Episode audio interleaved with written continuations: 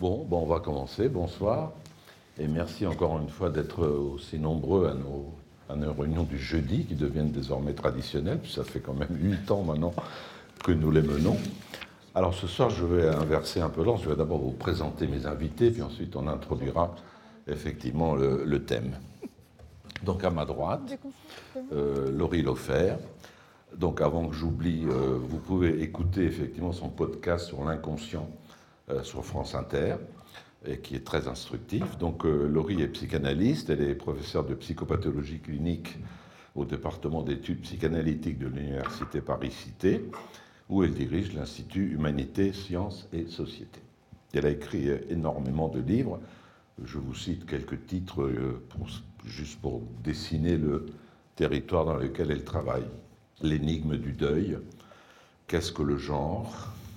Foucault et la psychanalyse, avec Amos Skeverer, Lettre à Lacan, Après les aveux de la chair, généalogie du sujet chez Michel Foucault, avec Sandra Boringer, Murmure de l'art à la psychanalyse, Question de genre, avec Serge Fès, que nous aurons l'occasion d'accueillir aussi dans les prochaines réunions, et Vers une psychanalyse émancipée, renouer avec la subversion, qui est le dernier livre qui est paru à la découverte juste l'an dernier à ce moment-là, qui est donc chercheuse au LAP, au laboratoire d'anthropologie politique. Elle est en train d'achever une thèse qui fera d'elle un docteur en études politiques. Elle est surtout spécialiste de l'économie numérique, des enjeux politiques et géopolitiques de la tech et de l'intelligence artificielle, des nouvelles formes de puissance, de pouvoir et de gouvernance qui se distribuent entre des géants technologiques et les États. Elle enseigne à Sciences Po et à Polytechnique et conseille certaines institutions dans leur politique publique de technologie. Elle a produit à l'été 23 l'émission Cyberpouvoir sur France Inter, qui a été très remarquée, et elle va publier dans quelques jours un titre au seuil qui s'appelle, si le titre n'a pas changé, Technopolitique. Dov Alphon, qui est ici à ma droite, donc qui est journaliste, qui est éditeur et écrivain, et qui est actuellement directeur de la publication et de la rédaction du quotidien Libération. Donc il faut que je fasse attention parce qu'il a quand même le pouvoir de me virer, d'une certaine manière. Il a été rédacteur en chef du quotidien euh, israélien Haaretz entre 2008 et 2011, où son travail d'enquête journalistique était euh, primé par plusieurs awards internationaux. Et c'est surtout l'un des premiers journalistes à, s'être occupé à couvrir la culture web en faisant un certain nombre de, chroniques, notamment Captain Internet sur, euh, sur Haaretz. Voilà, il, il a également dirigé une des plus grandes maisons d'édition israéliennes. Et son premier roman, un thriller politique publié en hébreu en septembre 2016 et en français en 2019, qui s'appelle Unité 8200, et qui est le nom de l'unité de renseignement israélien à laquelle il avait appartenu quand il était dans une autre vie, quand il était euh, au service militaire, et qui était un, qui était un best-seller mondial, qui a été traduit en 13 langues, et a été récompensé par de nombreux prix. Ah ben, à droite, droite, extrême, Raphaël. Oula, oula. Ça commence très bien. Je savais que ça allait réagir comme ça. Mais C'était la droite extrême, on serait dans une situation de. Oui. Alors, homme politique et membre du groupe Alliance progressiste des socialistes et démocrates au Parlement européen, qui est un député européen depuis euh, juillet 2019, c'est un essayiste, un documentariste, qui est diplômé de l'Institut d'études politiques de Paris. Il a fait ses études, il a fait des études effectivement euh, C'est déjà pas mal. de politique. Il a fait ses premiers pas dans l'humanitaire aussi, en devenant le cofondateur de l'association Études sans frontières. A participé à beaucoup de missions en Tchétchénie, au Rwanda. Il a réalisé en 2004 son premier documentaire qui s'appelait Tuer les tous sur le génocide au Rwanda. Il a vécu aussi de l'intérieur la révolution des roses en Géorgie et la révolution orange en, en Ukraine en 2004. Il a été euh, un des proches conseillers du, président géorgien Mikhail Saakashvili, avec, avec lequel il a écrit un livre de dialogue qui s'appelle Je vous parle de liberté. Ces autres livres, je les cite, qui ont eu beaucoup de succès aussi, qui ont réveillé quand même pas mal de conscience politique. Les enfants du vide, sortons de l'individualisme. Notre France, dire et aimer ce que nous sommes. Génération gueule de bois. Et mai 68 expliqué à Nicolas Sarkozy avec son papa André Glucksmann que j'ai eu le bonheur de, connaître effectivement et de fréquenter. Voilà, on peut maintenant entrer dans le thème, euh, si je m'essuie, parce que je coule.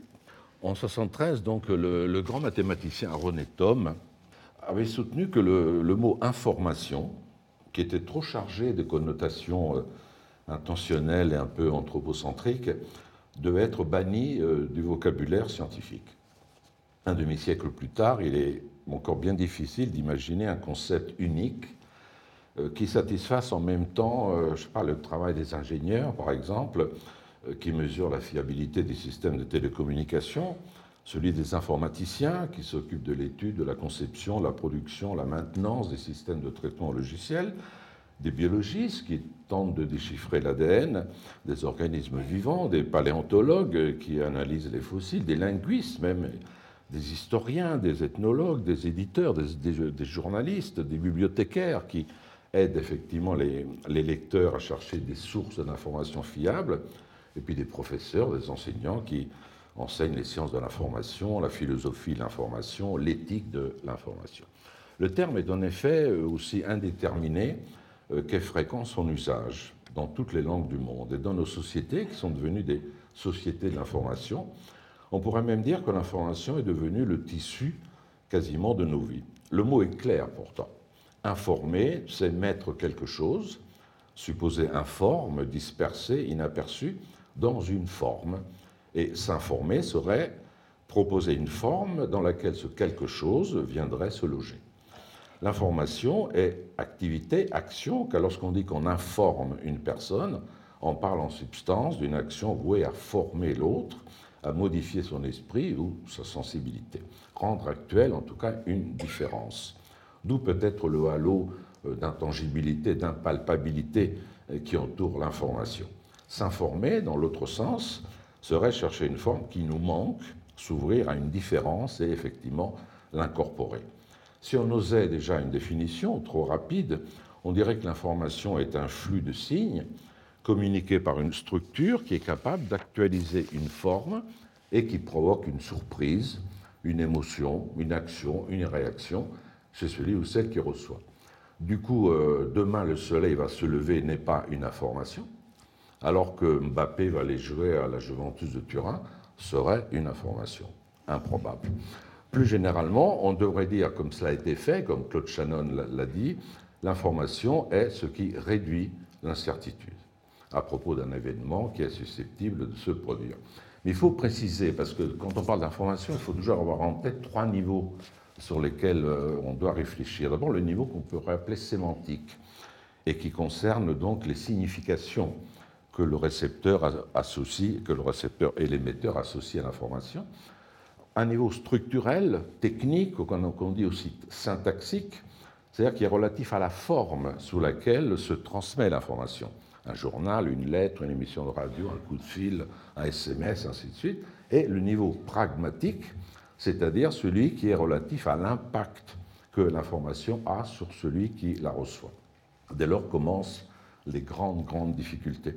Comment s'assurer que la signification donnée par l'émetteur est la même que celle que lui attribue le récepteur?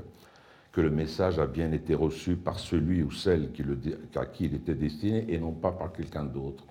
Que le canal utilisé est le bon. Par exemple, puis-je annoncer une rupture par SMS Ou supporter le poids du message? Est-ce que je peux envoyer une vidéo de 185 mots euh, par, par mail, par exemple? Faut-il, pour protéger les messages, les sons, les images, utiliser des algorithmes de codage, MP3, MP4, JPEG, MKV, tout ça, et des protocoles particuliers de transmission des données, TCPC, HTTPS, SMTP, NNTP, ou la téléphonie mobile, donc avec GSM, 4G, 5G, etc. Comment vérifier que l'impact reçu correspond à l'impact voulu? Tous les journalistes savent effectivement qu'en mettant une euh, certaines images, je sais pas, après un attentat terroriste, euh, il faut qu'on devine ou qu'on présuppose l'impact que cette image peut avoir effectivement sur le lecteur. Ce sont tous ces problèmes qui ont conduit aux premières élaborations de la théorie de l'information, qui est née en gros euh, dans l'immédiate après-guerre et même pendant la guerre, et sur laquelle, pour terminer, je voudrais juste revenir pour fixer les idées et pour qu'on pour qu'on puisse effectivement réaliser à quel point les théories de l'information nous ont éclairé, ont modifié effectivement notre monde. Je le fais à titre pédagogique pour, qu'ensuite on puisse discuter sur des bases un petit peu claires. Donc si on pouvait envoyer le premier schéma que j'ai eu la folie de faire, euh, je vais essayer de l'expliquer. Voilà. Je me lève du coup parce que c'est quand même très beau. Il est joli mon schéma quand même. Bon. Alors, on m'a dit d'appuyer là-dessus. Alors, je vais faire ça. Voilà. Voilà, ça c'est le schéma qui a été élaboré par, euh, vous voyez là-bas Claude Shannon, donc qui était un des premiers à élaborer ce système, qui ensuite a été revu par Weaver, par Wiener, mais aussi par Turing, euh, et qui c'est à la base, bien évidemment, je passe sur toutes les questions de logarithmes mathématiques parce que j'y comprends rien, qui ont abouti en fait aux théories informatiques, celles qui sont aujourd'hui. Donc là, l'importance de ce qu'a fait Shannon, c'est qu'il a d'abord mis le message qui peut être à l'origine ou qui peut partir d'une source qui la précède, qui ensuite est codé. Je vais prendre l'exemple de la langue. Oui, là, je code mon message en langue française, qui est, devient le signal, qui est un signal sonore, ce que vous entendez. Ça passe par un canal qui ici est l'air. Et ensuite, le signal, vous le décodez dans la mesure du possible. Si tout d'un coup je me mets à mettre une tirade en grec ancien, peut-être que le, le signal, vous le perdez. Et ensuite, le récepteur décode et ça va au destinataire. L'importance de Shannon, c'est qu'il a parlé des bruits et des redondances. Donc les bruits, d'abord des bruits sémantiques qui touchent la source ou l'émetteur. Par exemple, ça peut être euh, le fait que je bredouille, que je parle trop doucement, que vous n'entendez pas ce que je dis, ou que je sois trop ému et que ma parole tremble. Mais ça peut être aussi un bruit pendant que je parle, quelqu'un fait un vrai bruit dans la salle et on n'entend pas. Et le bruit sémantique est aussi chez le récepteur, puisque effectivement, il peut lui aussi mal entendre, mal comprendre un mot, ça nous arrive constamment au téléphone, qu'est-ce que tu as dit? Et ensuite passer au destinataire. Si le destinataire renvoie le message à la source, ça fait un feedback et ça tournera tout jamais. L'important, c'est aussi les bruits qui sont de tout ordre. Le bruit en haut, là-haut, si ça marchait, je vous montrerai, mais ça ne marche pas. Bon, enfin, vous voyez, les bruits, ben, le bruit, ça peut être tout ce qui gêne la transmission par le canal. Alors ça peut être un vrai bruit, ça peut être une baisse d'intensité électrique, ça peut être une absence de Wi-Fi, ça peut être n'importe quoi. Donc la communication est possible si les redondances sont supérieures au bruit. Alors les redondances, c'est quoi? Les redondances, ce sont toutes nos tentatives que nous faisons pour améliorer le message. Parfois, c'est juste une répétition, on dit le mot d'autres fois. Parfois, c'est plus compliqué. Par exemple, s'il y a des erreurs par le bruit, si le message c'est euh, zéro, il y a 99% des émetteurs qui reçoivent zéro, mais il y en a 1% qui reçoit 1. Et donc, je peux mettre 0, 0, 1, par exemple. Il y a plus de chances que l'autre reçoive le 1, puisqu'il y a d'abord deux zéros qui le précèdent. Jusqu'à ce qu'on comprenne, et là tout le monde me voit venir comme le loup blanc, que le meilleur message qui passait, c'était celui qui était 0001, 0011, 0111, 1111, 1111, et ainsi de suite, donc le système binaire qui était le système que nous avons utilisé pour passer nos messages. Voilà. Le défaut du schéma Shannon, même si je le simplifie, c'est que tout peut passer par le canal. Du coup, je vais revenir à un autre schéma, si on veut bien l'envoyer. J'étais fou, donc j'en ai fait plein, je m'étais pris par ça, qui va vous permettre de comprendre, et moi j'estime que c'est essentiel ça, aussi bien pour un homme politique, ça on a la chance d'en avoir un, si on, si on, a le deuxième, euh, Élise, tu peux? Non, personne ne m'entend, on est abandonné sur scène.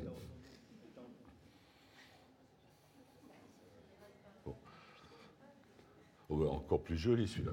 Alors, c'est le schéma de Roman Jacobson, le grand linguiste, qui est un peu simplifié par rapport à celui de Shannon, mais il y a les mêmes, euh, il y a les mêmes choses. Destinataire, contact, code, message, décodage, destinataire, contexte. Mais ce qu'a fait Jacobson, c'est qu'il a expliqué que le langage n'a pas qu'une fonction. Et là, nous allons en parler tout à l'heure précisément parce que ça change tout. La, fonction qui est attachée, il y a une fonction pour à chaque place du schéma, il y a une fonction différente. Par exemple, le destinateur, qui était tout à l'heure l'émetteur, c'est une fonction expressive. Par exemple, je peux traduire mon émotion, je peux traduire ma peur, je peux traduire ma joie quand, j'envoie un message. Et ça, en gros, ça ne concerne que moi. Le message, lui, a une fonction poétique, qu'il faut prendre au sens grec, ça a une fonction de création. Si je dis euh, dans le champ, il y a des fleurs, c'est un message, une fonction poétique. Si je dis il y a des jolies fleurs, je modifie la fonction poétique. Et la fonction qui est sur euh, le destinataire est une fonction qu'on appelle effectivement la fonction conative, c'est-à-dire qui appuie, qui a un impact sur le destinataire. Par exemple, toutes les phrases à l'impératif. Euh, ferme la porte, va-t'en, rends-moi la chose, ça c'est un destinataire. Ensuite, il y a le code et le contact. La fonction qui est attachée au contact, c'est la fonction fatigue.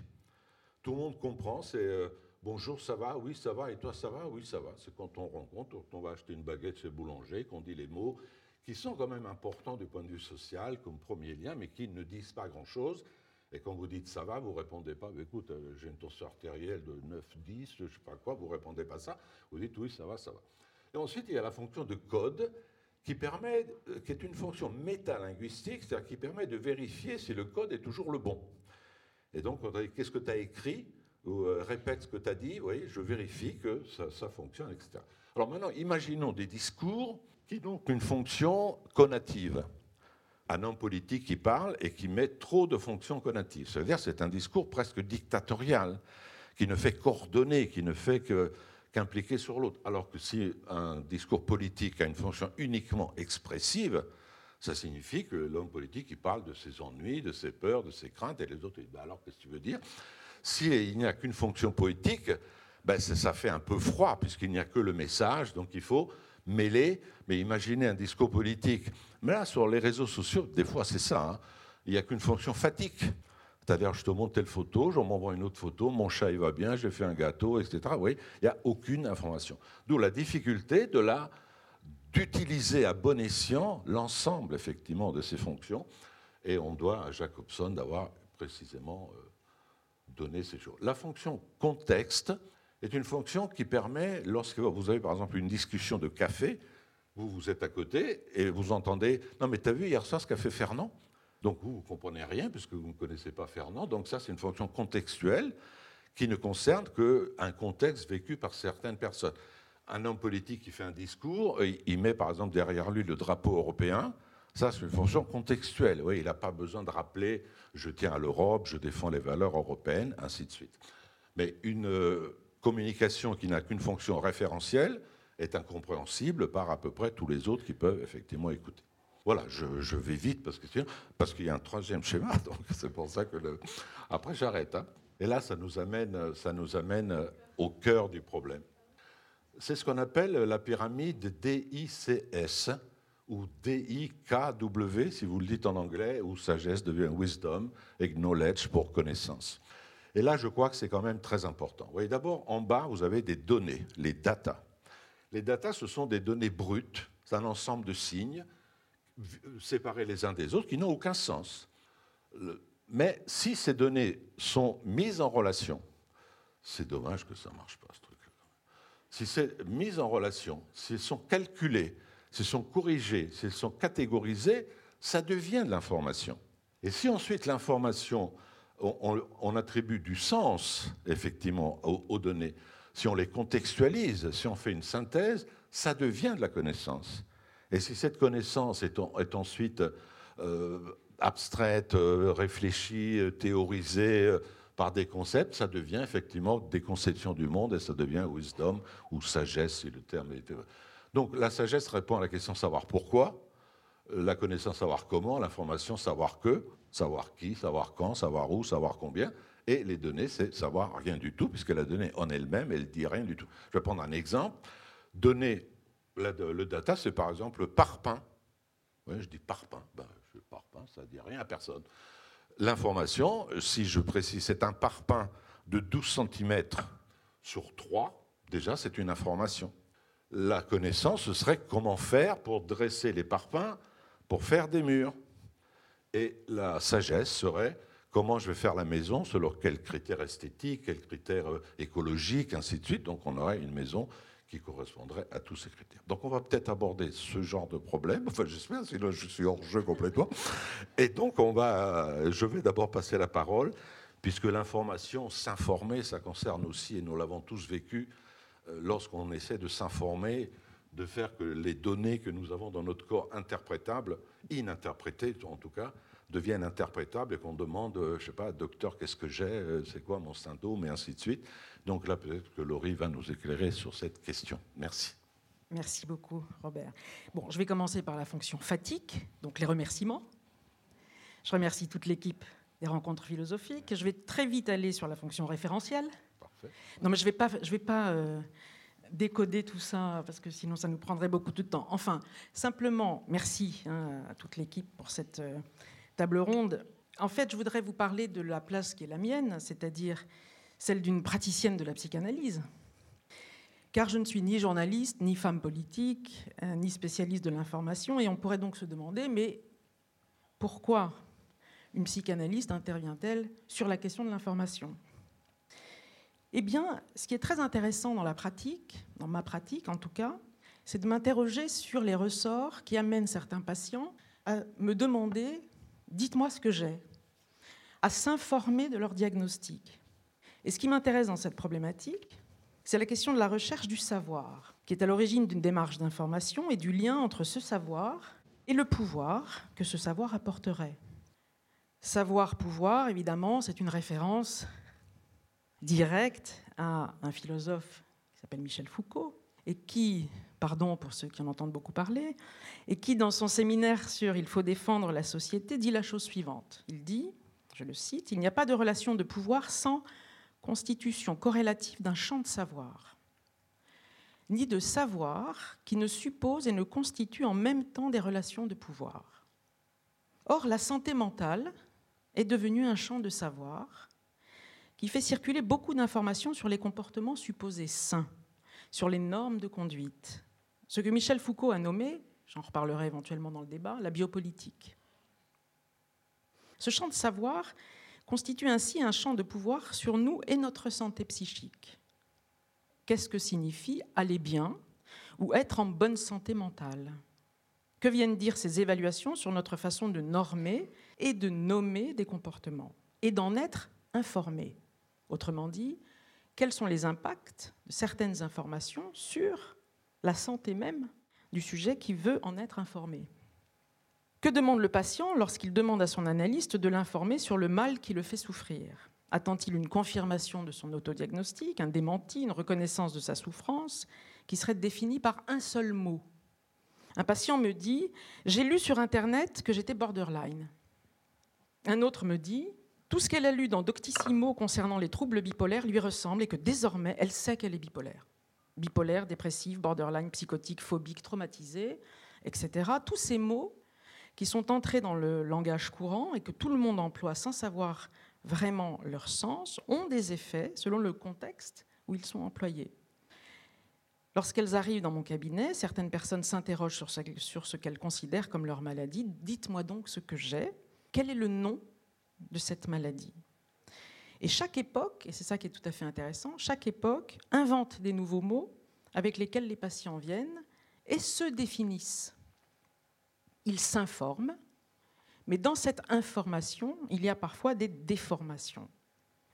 Un patient me dit par exemple qu'il est neuroatypique, un autre HPI, très en vogue depuis la série, que pour ma part je n'ai pas encore vu mais je n'y tarderai pas, ou encore TDAH.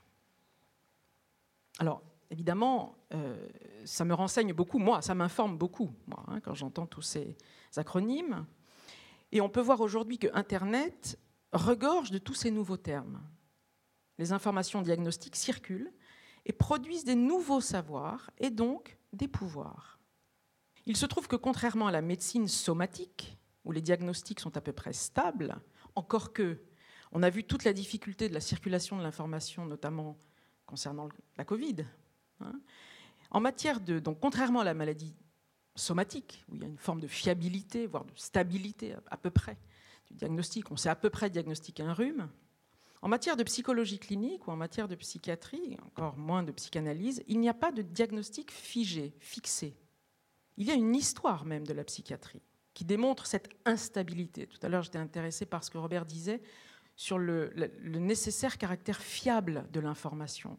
Et précisément, il n'y a pas de stabilité ni de fiabilité de certaines de ces informations diagnostiques. Et quand je dis qu'il y a une histoire, par exemple, ce que nous appelions psychose maniaco-dépressive au 19e, se nomme aujourd'hui, par exemple, trouble bipolaire. Et on ne dit plus du tout PMD. A l'inverse, des pathologies psychiques comme la neurasthénie ou même l'hystérie ont disparu totalement des manuels de psychiatrie. car les, diagnostics donc, ont une histoire. Et donc ces informations sont prises dans le flux de leur, de changement, bien sûr. Et historiciser la clinique est une opération qui consiste donc à articuler la pratique analytique à une certaine époque. Il y a un livre que je trouve tout à fait intéressant, je vous le signale là, on en reparlera éventuellement, mais un livre de Christopher Lane qui s'appelle, et le titre déjà est tout à fait euh, instructif, Comment la psychiatrie et l'industrie pharmaceutique ont médicalisé nos émotions. Et ce livre est très, très passionnant parce que Christopher Lane, qui est un Foucaldien, euh, décrit comment ce qui était appelé la timidité euh, début du XXe est devenu une phobie sociale. Ben, Ce n'est pas la même chose. Et ces termes-là n'ont pas le même impact, évidemment, sur le sujet lui-même, sur le patient lui-même. Je le cite rapidement. Il écrit Aujourd'hui, psychiatres, médecins sont nombreux à affirmer que ceux qui ne sont pas suffisamment extravertis pourraient être des malades mentaux. La notion de comportement sain s'est tellement restreinte que nos bizarreries et nos excentricités sont devenues des problèmes que nous craignons et dont nous remettons la solution aux médicaments. Nous souffrons d'anxiété chronique, de troubles de la personnalité ou de troubles de l'humeur. Alors, en même temps, il analyse le fait qu'il y a des époques qui, qui convoquent ces troubles-là et cette anxiété. Et la nôtre euh, l'est peut-être. Je trouve cette analyse tout à fait intéressante. Parfois, ces mots ont des effets performatifs. Performatifs, c'est-à-dire que c'est mettre en acte le mot lui-même. L'information, là, performe. Et ces informations diagnostiques peuvent produire un effet écrasant sur la vie psychique de celui qui se sent concerné. Pourtant, les professionnels de la santé mentale, les professionnels de la profession, comme dirait Godard, s'informent, et c'est bien sûr très important. Il ne s'agit pas d'être ignorant euh, de ce champ-là. Et les patients prennent eux-mêmes connaissance de leur supposée pathologie dans des manuels de diagnostic. Il y a une, démocratisation de ce savoir et de cette information aujourd'hui qui est parfois nécessaire, mais qui pose aussi un certain nombre de questions. Et il y a le fameux DSM, hein, le, manuel euh, statistique des diagnostics de troubles mentaux, qui est un, ouvrage considérable qui est produit euh, tous les 3-4 ans par euh, l'Association des, psychiatres et des psychologues américains, et qui est en fait le manuel statistique des troubles mentaux. Et la question de la statistique est aussi très intéressante par rapport à la question de l'information. Dans l'épidémiologie, on fait des statistiques qui permettent donc de dire, ben voilà, il y a un certain trouble, il y a un certain point, et ça c'est très important. Et ce qui est intéressant dans l'histoire de la statistique, c'est que le terme est en lien avec le terme de état. Donc c'est aussi une information qui sert d'abord à un état à rester debout, c'est-à-dire fixe, figé, mais c'est aussi un terme qui renseigne aussi pour euh, certains éléments de, l'état. Hein, euh, et c'est ça, ça que Foucault appelle la biopolitique, c'est-à-dire précisément euh, la, gouvernementalité du vivant, comme il dit. Hmm ce qui est intéressant dans ce mouvement de vouloir savoir de la part des patients, c'est le nécessaire retournement que cela suppose, parce que c'est aussi important, bien sûr, cet accès à l'information. C'est-à-dire que certains disent, je ne veux plus être objet de connaissance, mais sujet de ma propre, volonté, de ma propre connaissance. Donc je m'informe moi-même. S'informer, c'est je veux être moi-même la force agissante et non plus l'objet consentant et soumis au savoir des autres. Et ce que je peux remarquer, c'est qu'il y a là une tension, un paradoxe, c'est que certains veulent à la fois savoir et ne pas savoir. Parce que savoir, eh bien, ça peut fixer, et ne pas savoir, ça crée une incertitude et, une angoisse qui fait que, évidemment, euh, euh, ça peut jeter le patient dans, euh, dans un trouble encore plus important. Savoir donne du sens à un trouble ou une souffrance, mais tout autant peut assigner à une place de laquelle le patient ne peut plus se dégager. Une information peut figer, fixer. Nommer un comportement, diagnostiquer une conduite, n'est pas seulement une opération signifiante, mais une classification, une catégorisation. Cela relève alors du dispositif à partir duquel le mot est produit. Cette nomination en dit davantage sur les conditions de sa production, fonction poétique, hein, Cette nomination donc en dit davantage sur les conditions de sa production que sur l'objet qu'il prétend nommer. C'est toute la question précisément de la biopolitique que traite Michel Foucault. Pour Michel Foucault, euh, la biopolitique désigne la manière dont le pouvoir se transforme afin de gouverner non seulement des individus à travers un certain nombre de procédés disciplinaires, mais également l'ensemble des vivants constitués en population.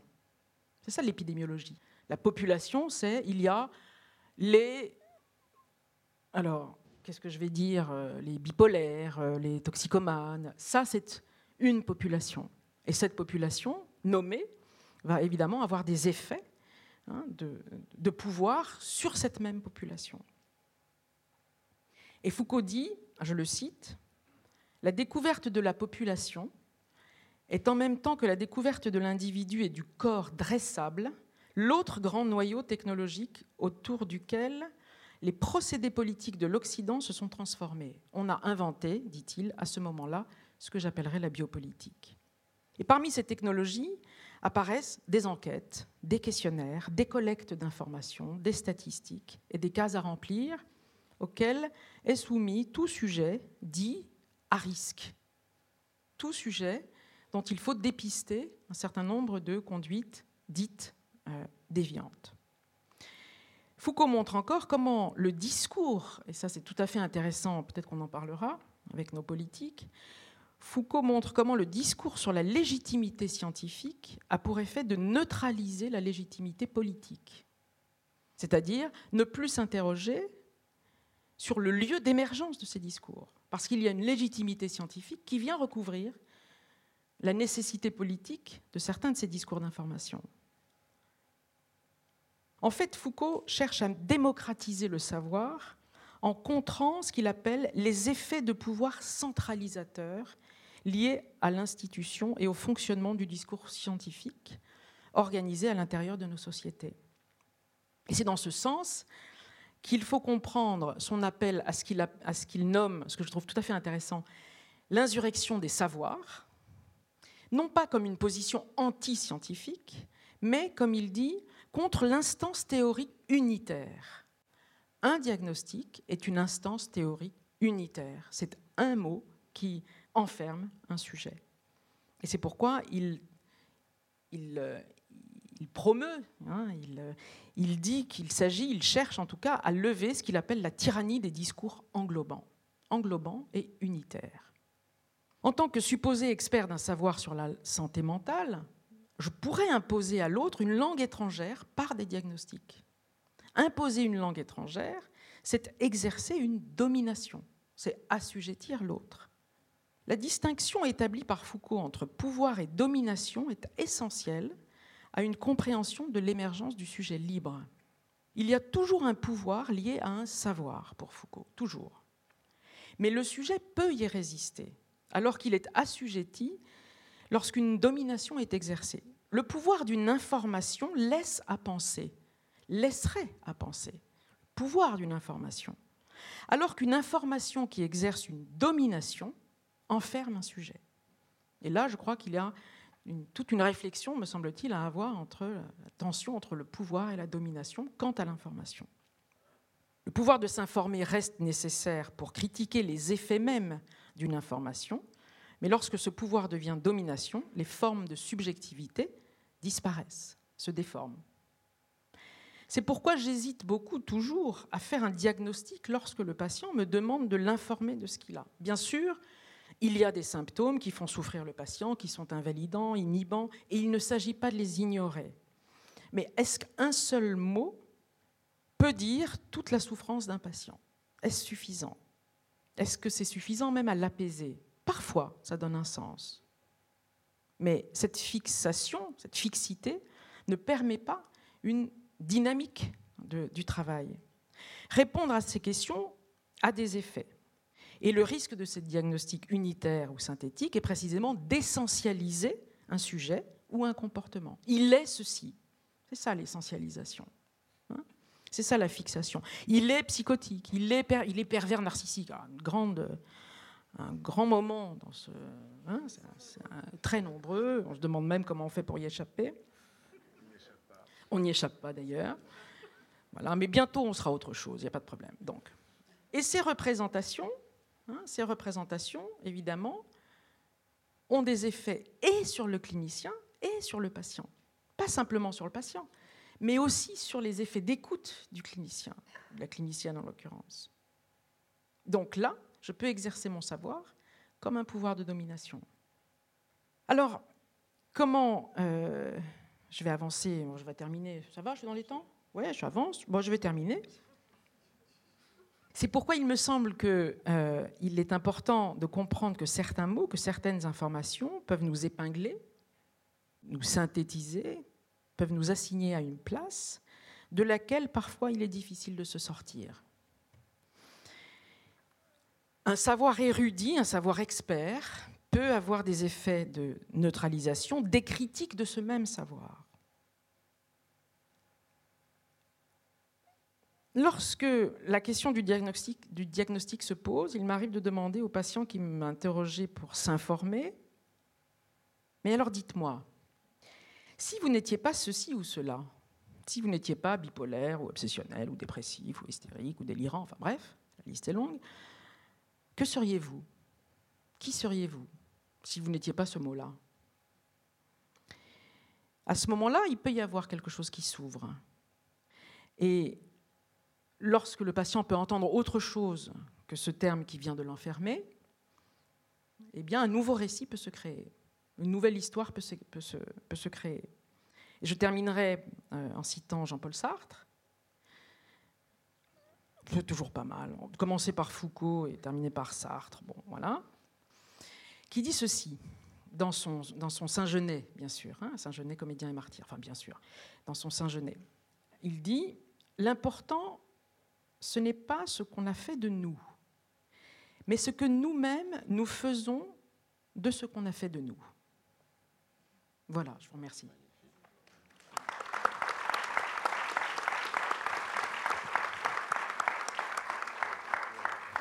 C'est notre citation préférée qu'on met un peu partout sur ça parce que je, la trouve, elle a changé ma vie. Quand j'étais en terminale, quand j'ai lu ça, ça m'a tout changé dans la tête. Quoi.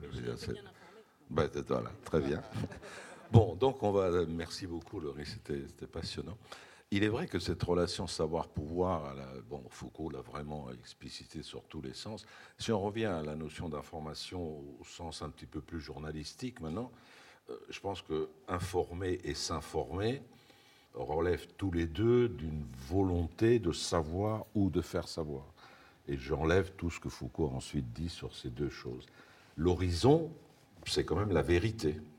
Ce n'est pas d'avoir, en tout cas, une réduction de l'incertitude ou, de l'erreur.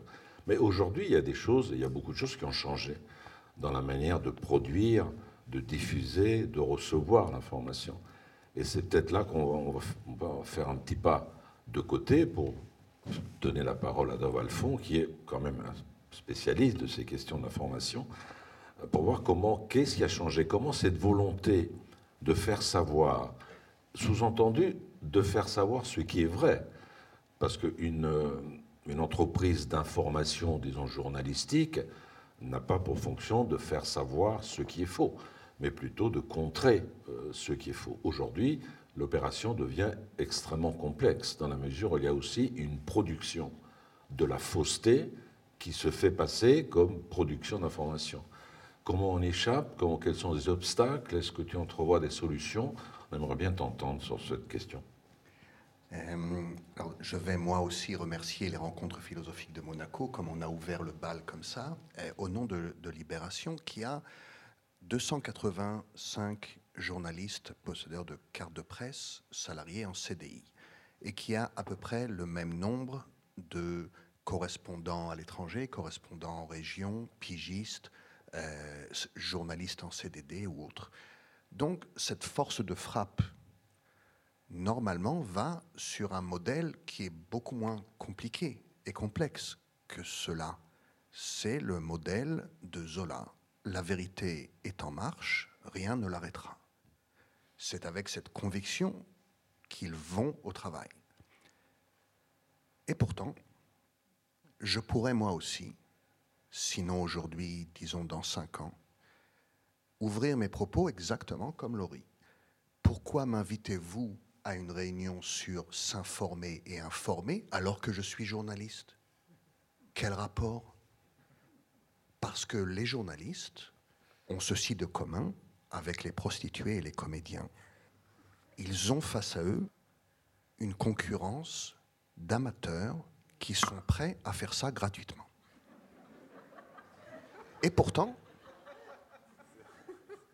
nous connaissons tous un oncle qui adore raconter des blagues au mariage ou euh, aux fêtes familiales. Ça ne nous empêche pas d'aller voir des comédiens ou de voir un film comique. Donc, quelle est exactement notre décision? Pourquoi est-ce que nous considérons que notre oncle amateur ne nous satisfait pas? Et est-ce qu'un journaliste peut nous satisfaire par rapport aux nombreux amateurs que l'on peut voir et pas seulement sur les réseaux sociaux, sur tous les plateaux télé en continu que vous pouvez voir? On peut être spécialiste de l'Ukraine, spécialiste de la psychanalyse, spécialiste du Covid, quelquefois la même semaine. Comment en est-on arrivé là et où va-t-on avec ça? Pour moi, s'informer, c'est d'abord, je pense, mon père quand j'avais à peu près 7 ans, donc il était abonné à l'Aurore qui était le grand quotidien d'abord d'Émile Zola, euh, mais aussi un grand quotidien de centre-droite. Euh, voilà. Et il lisait le journal, il le repliait, le mettait dans sa serviette et il allait, donc on était rue Broca à Paris, donc il allait prendre le métro, il était cadre dans une, euh, dans une boîte d'assurance. Arrivé au travail, il y avait maintenant l'information de ma mère puisque ma mère aussi voulait s'informer. Donc, pour les femmes, il y avait modes et travaux. Elle était vraiment considérée comme quelque chose de radicalement gauchiste, qu'on ne sait pas entrer dans, les foyers. Et elle avait la radio. Mais la radio a bercé, en fait, toute sa soif de connaissance. C'était le moyen le plus démocratique et le plus direct d'en savoir davantage. Et j'ai des, souvenirs de la guerre des six jours, donc on, parle de juin 1967, où Europe 1 avait, je crois, 180 journalistes sur tous les fronts. C'était une force de frappe incroyable. Que je dis ça avec une grande jalousie. Ils ont d'ailleurs sorti un livre qui s'appelle Allô Tel Aviv, Allô Le Caire, ici Europe 1, et avec raison, il n'y a pas au monde un média qui avait cette force de frappe sur la guerre des six jours. Et ils ont tout compris avant tout le monde. Et pourtant, quand on relit ce livre et quand je rembobine mes souvenirs, on avait tout faux pendant trois jours. Ma mère était dans une anxiété terrible, comme juive française, de qu'est-ce qui se passe, les, Israéliens vont se faire massacrer, etc. Ce qui était complètement faux. Donc la fausseté, même avec toute l'honnêteté du monde, et avec une station de radio qui était alors admirable, était déjà au rendez-vous à cette époque. Mon père revient du travail et il va acheter deux journaux. Parce qu'il va passer donc du, groupe Drouot, donc rue Drouot, il va prendre euh, rue des Italiens. Il y a sur le boulevard, il doit y avoir dix marchands de journaux à la criée. François, il avoue tout. Qui, quoi, on ne sait pas. Mais le but est de vendre le journal. Et à côté, il y a le grand kiosque parisien avec Le Monde, qui était un journal du soir. Donc ils avaient une pile de Le Monde. Les cadres, avec leur complet cravate, on ne plaisantait pas à cette époque, achètent Le Monde au kiosque, mais juste avant de prendre le métro, achètent François aussi au marché à la grille. Et mon père feuilletait Le Monde dans le métro, parce que si jamais il a un collègue qui le voit, il vaut mieux qu'il lise Le Monde. Mais arrivé à la maison, il se plongeait dans François. qu'est-ce que c'est que s'informer? C'est raconter à son enfant ou à sa femme ou à mon frère. Tu te rends compte, et là commence une petite histoire. Parce que le journalisme, l'information, ce sont des petites histoires que l'on raconte avec un certain talent et qui forment la grande histoire. C'est ça. Et donc à cette époque, j'avais pour ce modèle-là en 1972, aux États-Unis, les deux grands héros de mon métier, euh, qui, vont euh, faire, euh, qui vont créer des files d'attente aux écoles de journalisme, non seulement aux États-Unis, mais dans le monde entier, euh, dévoilent l'affaire Watergate. Ce qui est, ce qui est beau dans, dans cette histoire, qui est une des grandes histoires du journalisme, une mythologie du journalisme. Ce qui est beau, c'est que Woodward et Bernstein n'étaient absolument pas journalisme d'investigation. Un était un journalisme local à Washington, donc on est vraiment sur un degré très junior du métier. Et le deuxième était critique de, de rock qui, le dimanche, était au desk d'information. Donc on est vraiment sur les deux les plus bas de l'échelle journalistique. Et il y a un cambriolage à, l'immeuble d'à côté, et donc euh, Bernstein y va, et puis euh, il dit quand même il y a quelque chose de bizarre. Il paraît qu'on a, on a arrêté quatre personnes, et il y en a un, il paraît qu'il a, a, une carte de, la CIA. Et donc le rédacteur en chef dit bon, qui est libre ici Et il y a Woodward, et donc ils vont former ce duo.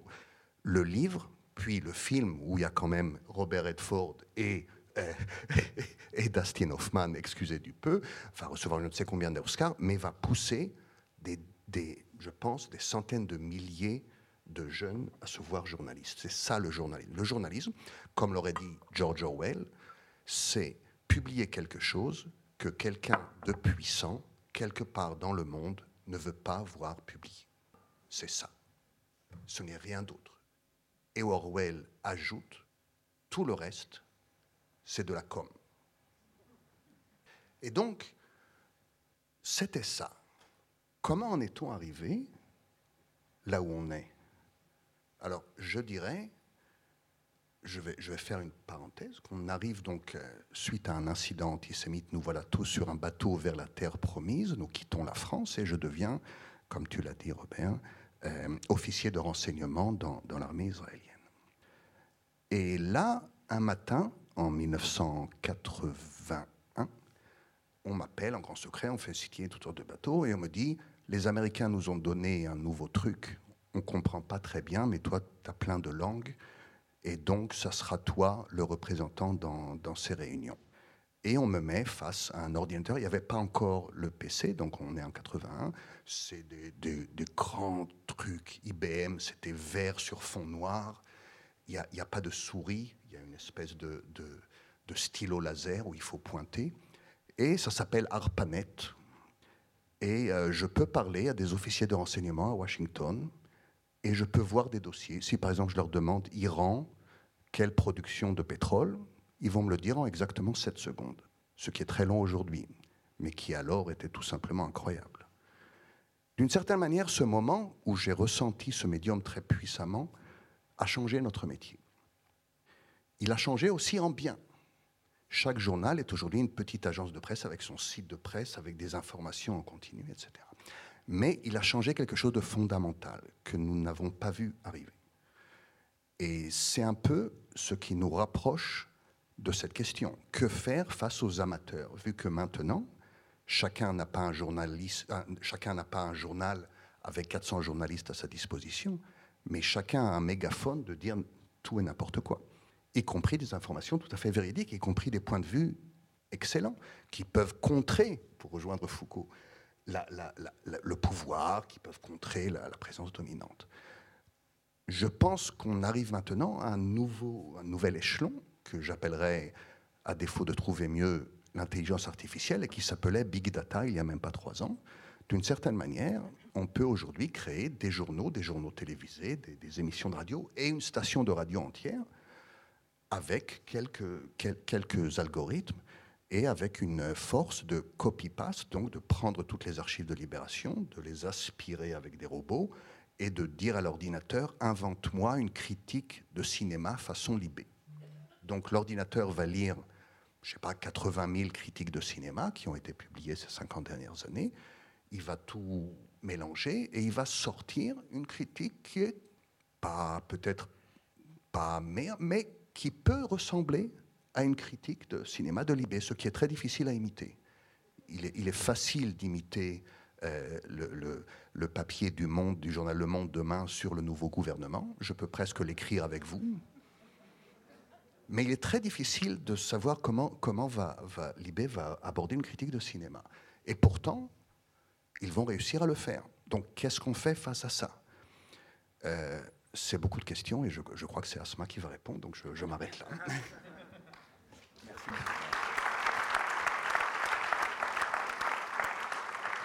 Ça tombe bien, puisque tu as presque tendu la perche à Asma pour qu'elle puisse reprendre, donc je pose même pas de questions, tu peux poursuivre. Non, mais on avait, on avait un peu répété. De ce qui a changé, de ce qui a changé, tout ça. Euh, je vais pas, je vais pas prendre la perche tout de suite et je vais peut-être improviser une espèce de début d'histoire, puisqu'en fait, l'information, c'est quoi d'autre que finalement la mise en récit de données ou de faits, qu'ils soient réels, supposés, créés ou même des alternative facts, dirait Donald Trump. Et, euh, d'une certaine façon, j'ai juste retenu, enfin, j'ai retenu énormément de choses, c'était absolument passionnant. Mais il y a trois éléments que je retiens pour reconstituer une petite histoire. Ce que vous expliquez très, euh, très justement, euh, Robert, avec les différents graphiques et schémas, c'est-à-dire le passage de la data brute ou non structurée, qui peut prendre diverses formes, et son passage à l'état d'information. Et qu'est-ce qui se passe dans cet intervalle-là, dans ce chemin-là aujourd'hui. Et aujourd'hui, ce qu'on a entre les deux, ce sont des algorithmes qui en fait mettent du sens, donnent une direction, des biais, invisibilisent tel élément et survisibilisent d'autres. Ce qui nous amène donc à la question du pouvoir et du savoir, et cette relation totalement intime entre ces deux notions-là. Et puis enfin, Dove, tu évoquais le souvenir de ton père, de ta mère, la façon dont ils s'informaient. Et en fait, ce que tu dis, la petite histoire ou l'anecdote signifiante qui raconte la grande histoire est fondamentale et n'est absolument en réalité pas du tout anecdotique, parce qu'en fait, ce que tu expliquais là peut-être, et tu m'arrêtes si, si, je me trompe, c'est que au XXe siècle, on avait quelque chose qui s'appelait les masses médias. Et plus exactement, le XXe siècle a institué quoi? La production de masse, la consommation de masse, les médias de masse, l'éducation de masse. Et l'un des enjeux de la démocratie, puisque c'est le mot qu'on n'a toujours pas peut-être prononcé, c'est l'opinion publique, si tant est qu'elle existe, mais je ne vais pas entrer dans ces débats-là, et c'est la fabrique du consentement, c'est-à-dire qu'est-ce qui fait du commun, qu'est-ce qui fait du lien? Et cette démocratie-là, qui est en délicatesse, qui est extrêmement fragilisée, est percutée par le choc technologique. Et ce choc technologique, concrètement, quelle, forme prend-il? Les technologies de ce que j'appelle moi, mais un peu à la suite de, Paul Virilio, philosophe de la vitesse, donc ce sont des technologies de l'hypervitesse. Réseaux sociaux, intelligence artificielle au pluriel, diverses et variées, dont les dernières, dont on parle tant, les IA génératives, etc. etc. Les bots, tout ce qu'on peut en créer derrière comme information, ou son corollaire d'ailleurs, la désinformation. Et donc ce choc technologique qui est porté par ces technologies de l'hypervitesse génère trois grandes ruptures, je dirais. La première, et si on refait le lien avec le XXe siècle, puisqu'on est passé au XXIe, au cas où certains l'auraient euh, peut-être oublié, puisque de fait les réponses institutionnelles semblent avoir oublié ce passage de siècle, c'est que d'un fonctionnement de masse indifférencié et donc vertical, top-down, du haut vers le bas, est beaucoup plus subtil que ça aujourd'hui, puisqu'on passe à l'hyper-personnalisation de masse, qui donc vous micro-cible, c'est exactement comprendre qui vous êtes, vos failles, votre identité, vos fragilités, vos envies, vos intérêts, peu importe, vos désirs, les plus fous, les plus raisonnables, peu importe. Et à partir de ça, de la connaissance qu'on a de vous, on sait exactement vous exposer, vous raconter l'histoire que vous allez être susceptible d'aimer, en fait, de liker, de sharer, de follower, c'est-à-dire de créer de l'engagement.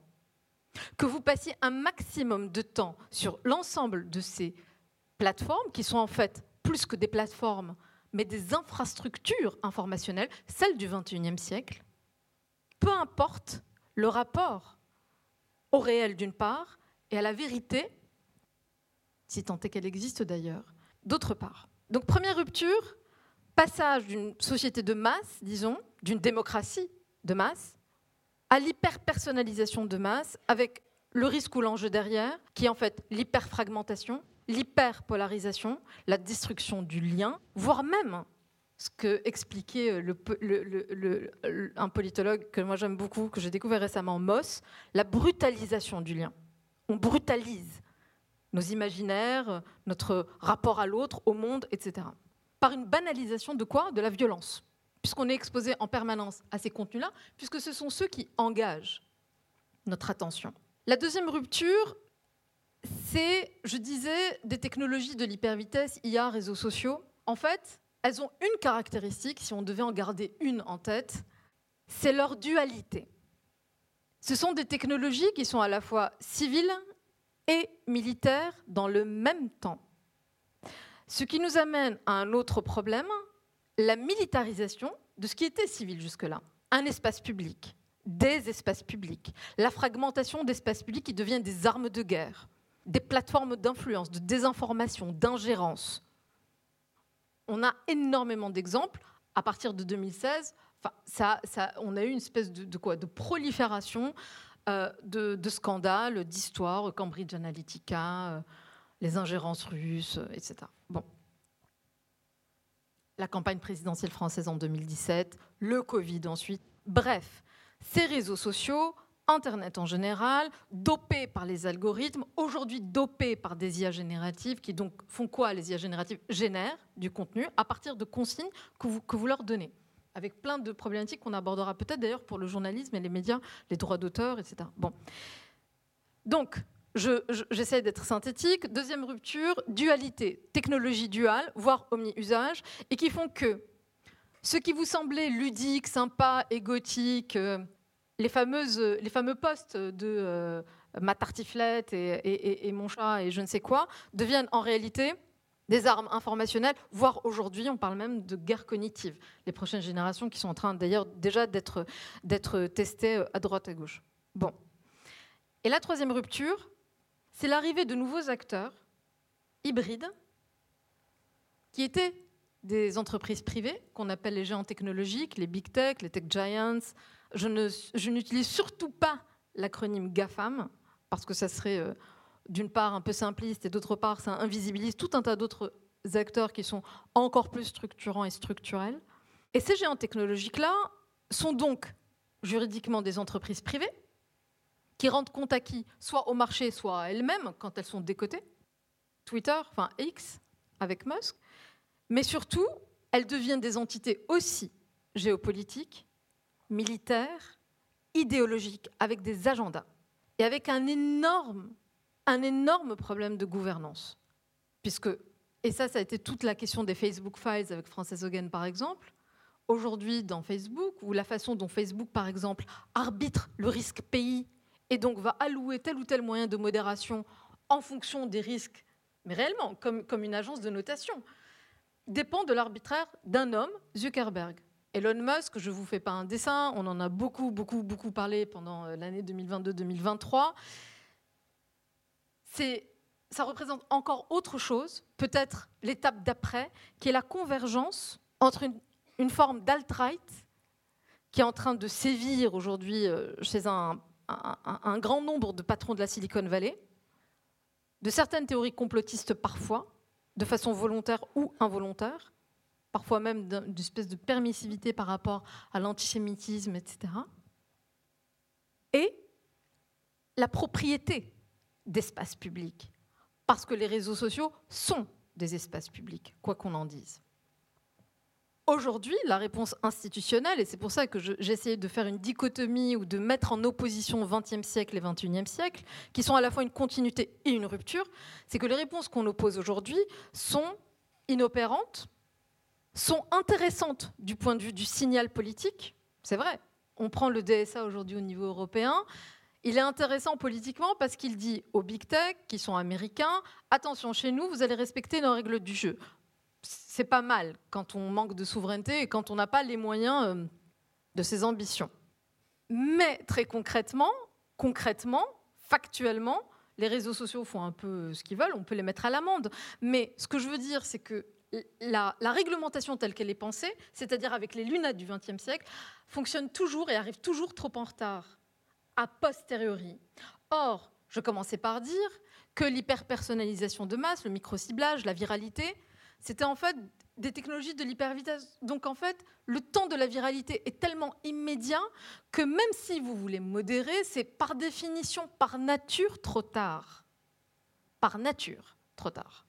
Donc il y a une obsolescence institutionnelle ou politique par rapport à ces enjeux-là. Et j'ai pas du tout envie d'entrer dans les débats de Musk méchant gentil ou les, géants technologiques méchants gentils, parce que si c'est pas lui, c'en sera un autre de toute façon, et c'est pas la question. Ce qui nous amène donc à trois tensions, disons, une tension démocratique, polarisation, fragmentation. Qu'est-ce qui fait commun? Et là, la réponse ne sera pas technologique, elle sera politique. Quel est le projet? On fait quoi tous ensemble? Et est-ce que même on a encore le désir de faire quelque chose ensemble? C'est une tension euh, cognitive, des informations, manipulation, à bas bruit, et c'est ça qu'amènent les IA génératives, c'est-à-dire un abaissement du coût.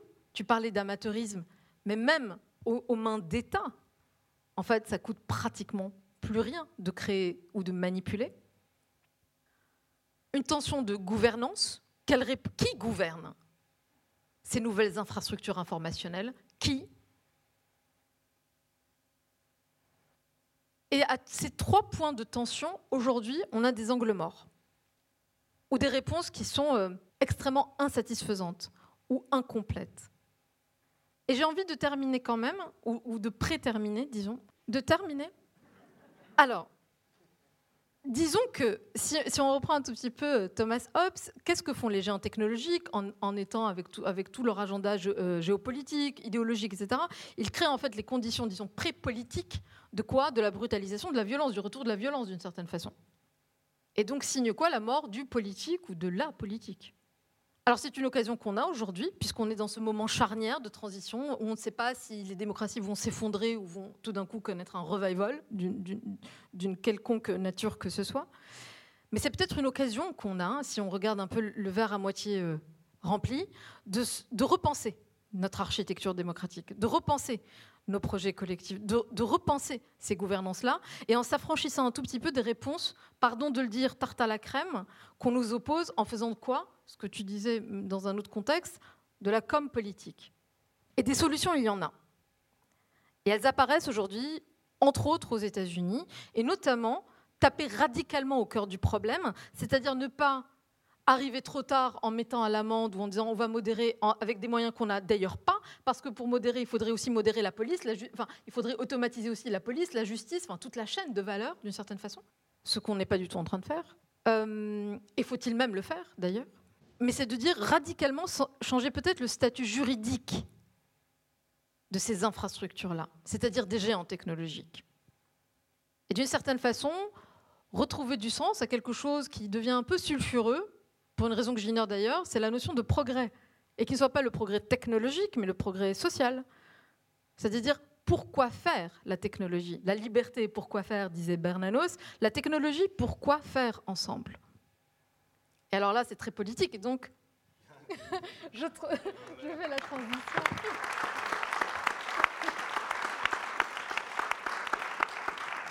Bravo, Asma, parce que là encore, tu me, prives de transition, puisque la transition, elle est directe. Mais il est vrai que la question que tu posais à la fin, euh, qu'est-ce qui, qu'est-ce qui fait commun Comment on va faire commun Et la question de la démocratie, la question essentielle qui tourne autour de l'information, évidemment. Donc là, je passe naturellement la parole à Raphaël. Donc, je vais commencer par remercier les équipes.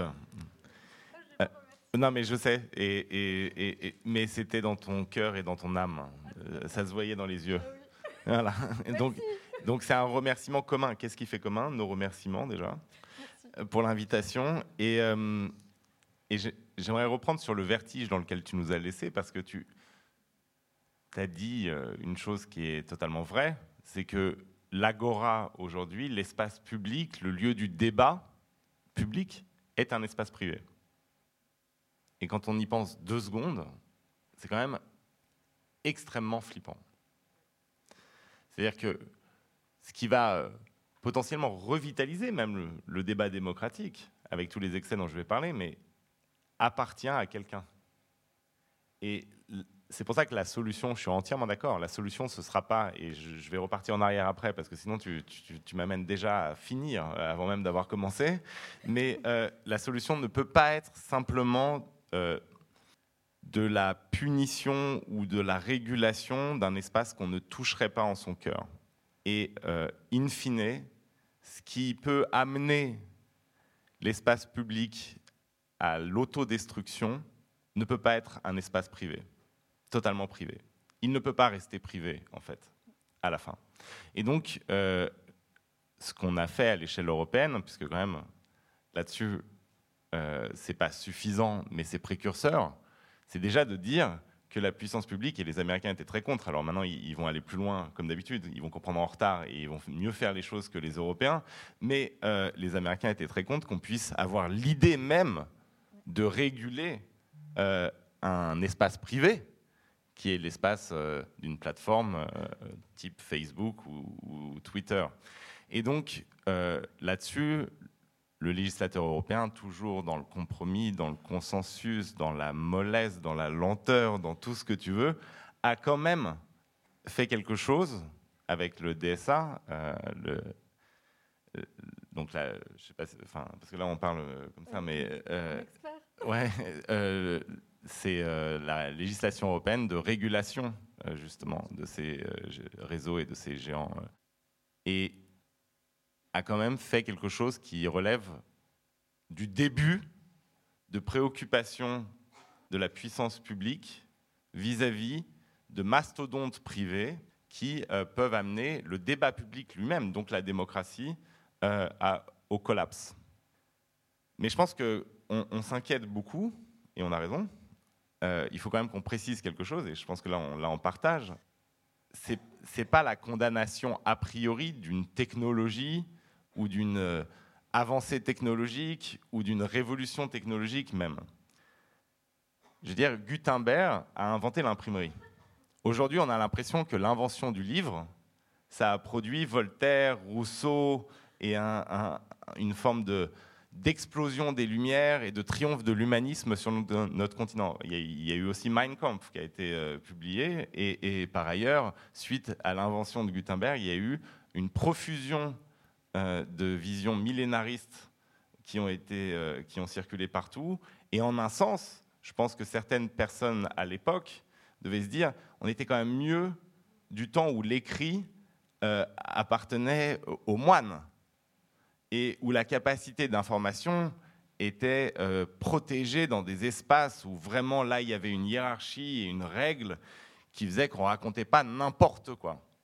Donc le fait que la culture et que le livre sortent des, monastères, c'est à la fois une nouvelle extraordinaire pour l'humanité et une source de progrès infini, et en même temps une source de collapse et euh, de chute dans les guerres de religion, dans les guerres civiles, dans l'explosion, dans la, la, folie fanatique. Et on est un peu à un moment Gutenberg.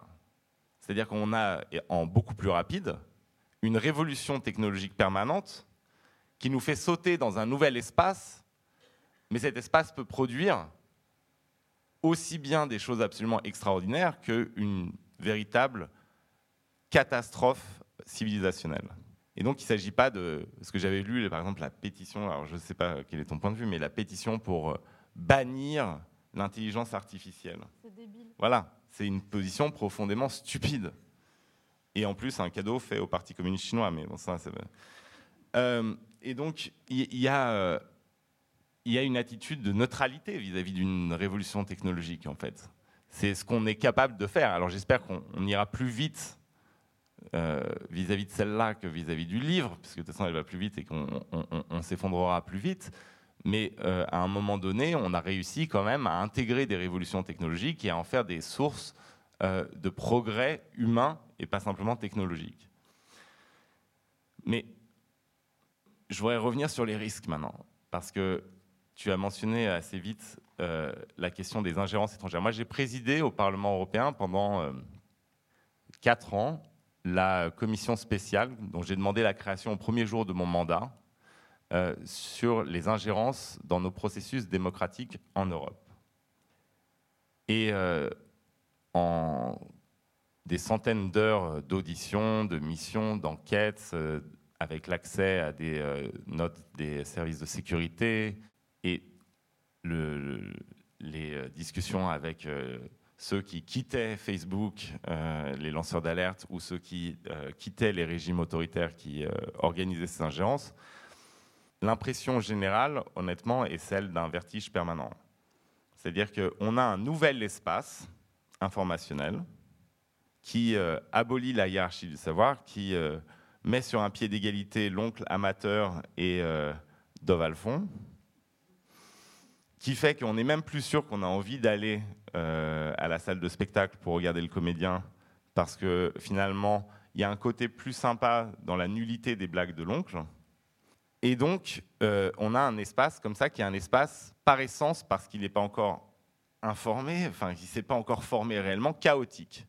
Et cet espace chaotique est le terrain de jeu de gens qui pensent le chaos, qui aiment le chaos et qui veulent le chaos, ce qui est l'antithèse du démocrate ou du citoyen d'une démocratie respectant ses institutions. Et ce qui s'est passé, c'est qu'en fait, le discours des puissances démocratiques, type Obama, on va prendre le plus talentueux des, des euh, rhéteurs démocrates, Obama, il avait une phrase qui répétait tout le temps. Ceci est impossible au XXIe siècle. Quand il y avait Daesh, ceci est impossible au XXIe siècle. L'annexion de la Crimée, ceci est impossible au XXIe siècle. Et donc il considérait tous les mouvements antidémocratiques, tous les surgissements de violence comme étant la résurgence du passé, comme si c'était devenu impossible d'être comme ça. Alors qu'en réalité, ce qui s'est passé, c'est que Obama habitait au XXe siècle et que les comportements qu'il condamnait étaient proprement des comportements du XXIe siècle en phase avec ce nouvel espace qui s'est créé, fondé sur l'abolition de la hiérarchie de l'information et sur la brutalisation euh, des mœurs ou des relations. Et donc, ce que j'ai découvert au fur et à mesure de nos enquêtes, c'est qu'en réalité, on, faisait face non pas à des offensives d'imbéciles barbares venant du passé, mais qu'on était vraiment face euh, à des hommes du futur, de, l'avenir, et que quand on prenait la figure, par exemple, parce que moi, je partais tout le temps des faits, donc vous, dans une démarche quasi journalistique. Donc, vous avez un fait. Les euh, trolls russes en Espagne vont soutenir au moment d'une crise, en même temps, les euh, indépendantistes catalans les plus virulents et les nationalistes castillans les plus fanatiques. C'est les deux positions les plus opposées du débat public euh, espagnol. Et vous avez un effort pour soutenir ces deux forces en même temps et répandre la désinformation qui va servir d'un côté les indépendantistes catalans et de l'autre les nationalistes de Vox. Quel est leur but? Quelle est la pensée, quelle est la stratégie derrière cela? Quand ils convoquent des manifestations de Black Lives Matter et de All Lives Matter le même jour, à la même heure, dans la même ville aux États-Unis, quel est le but? Le but, c'est le chaos. Et qu'en plus, ils envoient des caméras qui filment les euh, insultes et les affrontements. Donc le but est le chaos. Et donc j'ai remonté ce fil du chaos. D'où vient ce chaos? Et le chaos, en fait, il s'explique par les personnes qui mènent cette politique et qui définissent cette politique. Et vous prenez un exemple qui est devenu célèbre ici, puisqu'il euh, il a servi de modèle au match du Kremlin, c'est l'exemple de Surkov. Surkov, il a écrit une euh, nouvelle qu'il a publiée, mais à la veille de l'annexion de la Crimée, en 2014. Surkov, c'est l'homme qui a fait Poutine, c'est-à-dire c'est l'homme qui a mis en récit, en tout cas, l'ascension au pouvoir de Vladimir Poutine et qui a été le chef d'orchestre euh, euh, du régime poutinien. Et Surkov, qui était en charge au moment où il écrit cette nouvelle euh, essentielle de la politique ukrainienne pour Poutine, il raconte une histoire. C'est l'histoire de paysans dont le ciel est littéralement tombé sur la tête. Ils ont été sonnés par ce ciel qui s'est effondré au moment d'une guerre thermonucléaire. Et ils vivent dans un monde à deux dimensions. Et ils ne comprennent plus du tout l'univers de la ville qui vit dans un monde à trois dimensions, avec des journaux, avec euh, des cafés, avec des théâtres, avec tout ce que vous voulez. Et il crée une organisation qui s'appelle la Société secrète, dont le but est de semer le chaos dans la ville. Et donc toute leur vie, ils sont obsédés par le fait d'aller semer le chaos dans cette ville qui les nargue parce qu'elle a encore un sens, a encore une forme, a encore une information, a encore un débat public, alors qu'eux sont dans un état de brutalisation pure. Et le, livre se conclut par la phrase C'est demain, nous arrivons, faites attention à vous. Et en fait, le, récit de Sensiel, c'est le récit de la guerre hybride qui est menée contre les démocraties euh, européennes ou occidentales. Cette guerre hybride est menée par des gens dont le ciel est tombé sur la tête, littéralement. La chute de l'URSS pour euh, des agents du KGB, c'était la fin du ciel euh, et la fin de toute perspective d'inscription dans un monde qui fait sens.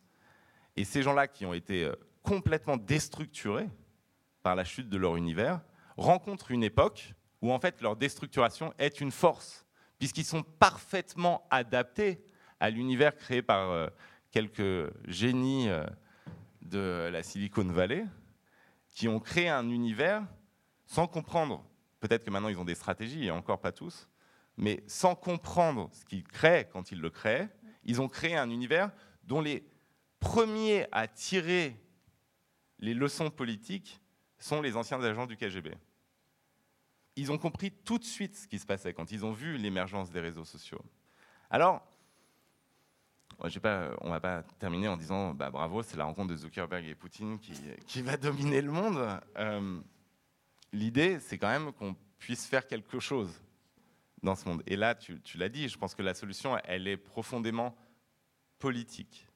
Elle est même d'ailleurs dans l'obligation qui nous est faite de réenchanter le récit politique ça ne marchera plus euh, les euh, coups de com éphémères comme on peut en voir parfois. Euh, souvent. Non, mais ça ne marchera plus non plus les injonctions au barrage, parce que les injonctions au barrage supposent qu'il y ait des caisses de résonance, supposent que Libération et Le Monde fassent encore l'opinion. Et donc, la seule manière de faire, dans cet espace chaotique, c'est de reprendre le stylo qu'en fait on avait euh, laissé tomber par paresse et par indolence, par certitude que les structures elles-mêmes, les canaux d'information, seraient suffisants en eux-mêmes et par eux-mêmes pour préserver l'espace démocratique. Et là, on est dans l'obligation finalement de devenir, alors qu'on était des démocrates par euh, inertie, par habitude et par euh, continuité, de, redevenir des démocrates de combat. J'ai compris qu'il fallait que j'accélère un tout petit peu. Euh, donc, on doit, ouais, on doit retrouver la politique dans son sens en fait le plus basique. Les réseaux sociaux, ils permettent aussi de poser un récit qui euh, n'est pas la réponse à l'injonction euh, de la chaîne info qui vous oblige à commenter tout toujours c'est aussi l'espace où on peut rétablir une hiérarchie. Moi, quand j'ai passé deux ans à refuser les matinales, parce qu'elles ne voulaient pas que je vienne parler des Ouïghours et je considérais que c'était plus important que ce sur quoi elles allaient m'interroger, ben, c'est grâce aux réseaux sociaux que je pouvais regarder de haut l'injonction du média à faire du politique un commentateur gratuit qu'on ne paye pas. Et donc on peut développer un, un discours démocratique qui re-hiérarchise l'information et les priorités sur ces réseaux sociaux. Et au-delà de cela, je vais terminer aussi par Foucault, il y a trois figures dans ce monde chaotique. Et je pense que les cours au Collège de France de Foucault sont ultra actuels et correspondent parfaitement au moment dans lequel on se trouve. Il y a trois figures dans ce monde chaotique qui peuvent émerger. Il y a celle du rentier, c'est-à-dire l'homme du statu quo.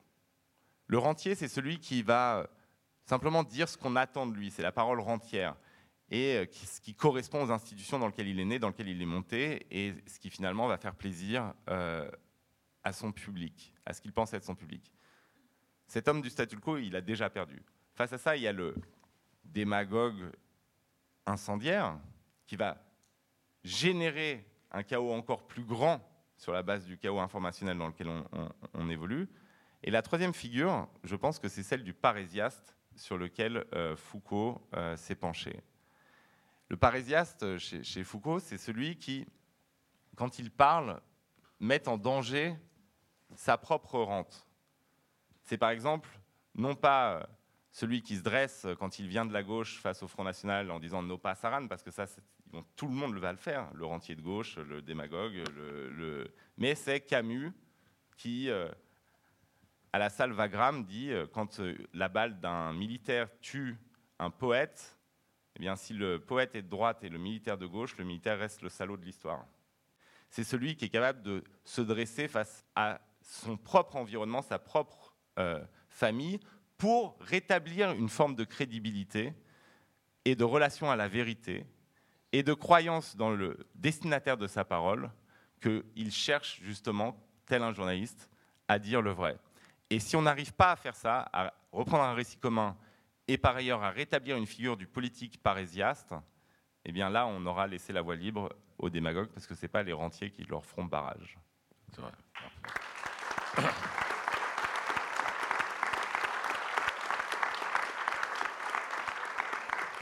Vraiment, merci d'être, d'avoir abouti à cette figure foucaldienne de celui qui s'expose pour la vérité.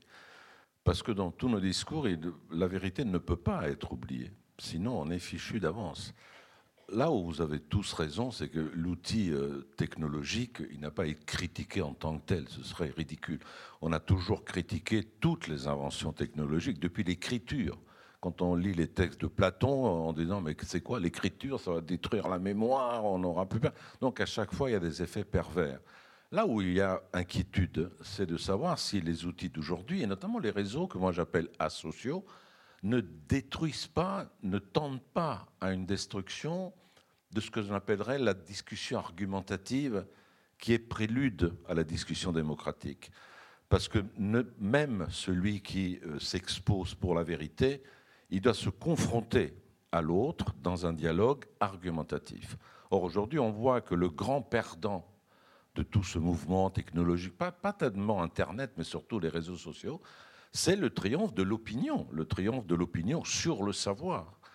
Et perdant le savoir, on, s'éloigne de la vérité. Donc comment reconquérir un dialogue euh, entre gens de bonne volonté, tu vois, qui ne soient pas ni le rentier, ni etc., pour construire un commun avec des outils argumentatifs qui nous resteraient. Le danger, c'est justement ce conditionnel. Jusqu'où allons-nous dans la destruction, dans le triomphe du discours auto-affirmatif qui ne s'adresse qu'à celui qui est d'accord avec moi dans, les boucles WhatsApp, etc., où je n'ai jamais de contradiction. Quand même, un des grands blessés de tout ça, c'est la contradiction aujourd'hui. Plus personne n'ose affronter une contradiction avec un discours euh, rationnel, pacifique, euh, argumentatif. Donc moi, ce que je redoute le plus, c'est ça. C'est que nous soyons tous réduits à ne plus pouvoir avancer un discours argumentatif qui tendrait, et là j'inclus évidemment le journaliste que je suis, que tu es, et le prof que je suis également et que tu es et que vous êtes, c'est d'aller vers une sorte de protection de ce qui est vrai, de ce qui peut être vérifié, si on a trop peur du mot vérité. Contentons-nous de ce qui peut être vérifié déjà. Or, aujourd'hui, on voit que c'est là-dessus qu'on risque de perdre. Alors, quels sont les remèdes? On a encore quelques minutes pour en discuter entre nous, puis ensuite, on va parler avec euh, la salle. Dov, tu veux répondre là-dessus? Alors, est-ce qu'il y a des remèdes qui sont au niveau global déjà? Je ne suis pas sûr. Chaque société est un peu différente. On parlait de, de l'Europe face aux États-Unis, mais pas seulement ça.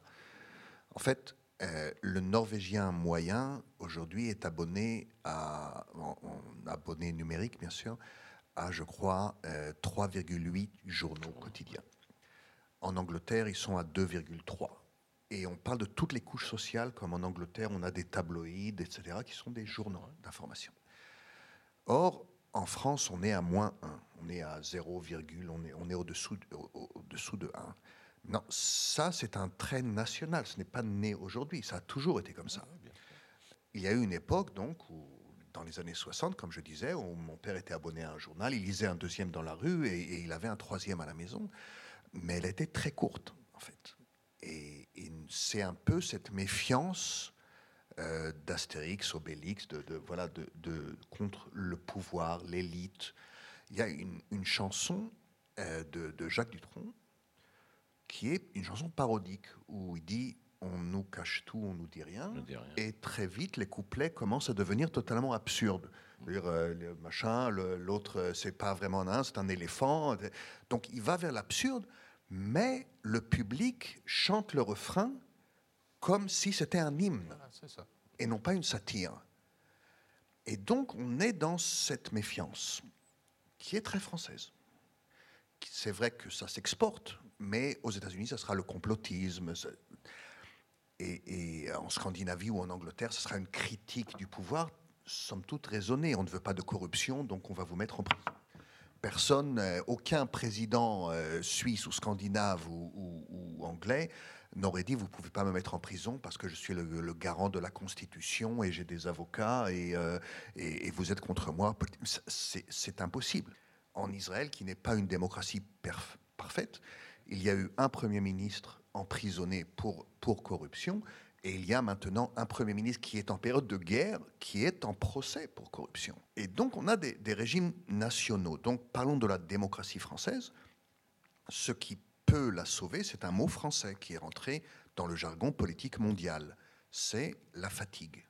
À un certain moment, les Français éprouvent une fatigue. On a commencé par le boulangisme, c'est là où le mot est rentré dans le jargon politique, où personne ne comprend pourquoi Boulanger, un beau jour, a arrêté d'être une menace terrible sur la démocratie qui venait de naître en France. Et les historiens disent c'est la fatigue. Au bout d'un certain moment, les Français ont été fatigués de tous ces titres. Est-ce que ce miracle peut arriver? Est-ce que soudain on peut être fatigué de ces fake news, de ces algorithmes qui nous poussent les uns contre les autres, etc., de ces RT médias, etc. Heureusement, je suis journaliste, donc je pose la question, Robert, mais je ne vais pas y répondre, moi. Alors, je sais pas, Laurie ou, le, ou, euh, ou Asbach ou, ou Raphaël, que vous... Alors les solutions, elles, elles sont à discuter et Dove, tu as raison de, de- de souligner les spécificités euh, culturelles des pays. Quelques exemples, puisque euh, une partie des politiques publiques, puisque là c'est de la politique publique, donc il y a une capacité de reprendre le pouvoir sur ces questions-là, il n'y a absolument aucune fatalité. Il y a en revanche une question de temporalité. À très court terme, les exemples qui me viennent en tête, c'est la Finlande qui a été justement victime, ou qui est toujours d'ailleurs victime de campagnes de désinformation, d'ingérence extrêmement récurrentes, violentes, permanentes de la part de la Russie, et qui, euh, à un moment donné, s'est dit bah, comment je vais faire? Puisque chacun d'entre nous devient une cible, chaque citoyen devient d'une certaine façon soldat malgré lui, et chaque cerveau devient un champ de bataille, qu'on le veuille ou non, puisque nous sommes tous et toutes exposés dans nos individualités derrière nos écrans. Et eux ont se sont dit, on va se mettre dans un bunker pendant six mois. Ils ont reconstruit d'une certaine façon le récit national finlandais.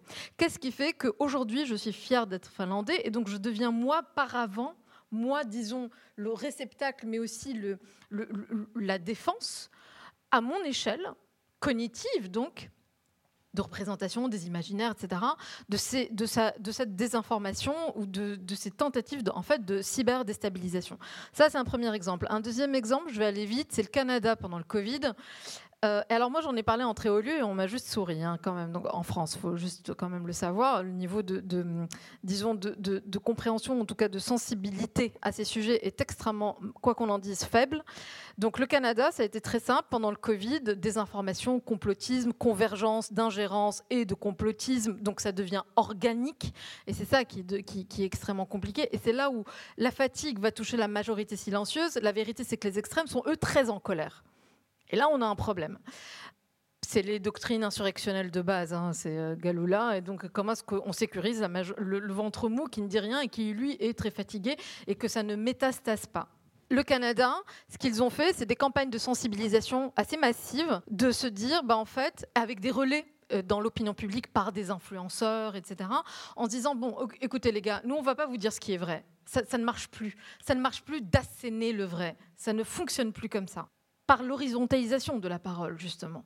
Donc, on va vous dire, en revanche, on va vous donner deux, trois outils, vous en faites bien ce que vous voulez, et donc, dès l'instant où vous êtes exposé à un contenu qui pourrait être un peu problématique, prenez juste 4-5 secondes, juste 4-5 secondes avant d'activer une action ou d'engager une action quelconque, que ce soit euh, partager, envoyer, liker, peu importe. Prenez juste ces 4 secondes-là. Ce sont 4 secondes qui ne, qui ne comptent rien et qui sont pourtant vitales parce que ce sont ces quelques secondes-là qui permettent de réactiver ou de passer de, disons, des systèmes réflexes à la réflexion, à la mise en distance. C'est système 1, système 2, Daniel Kahneman.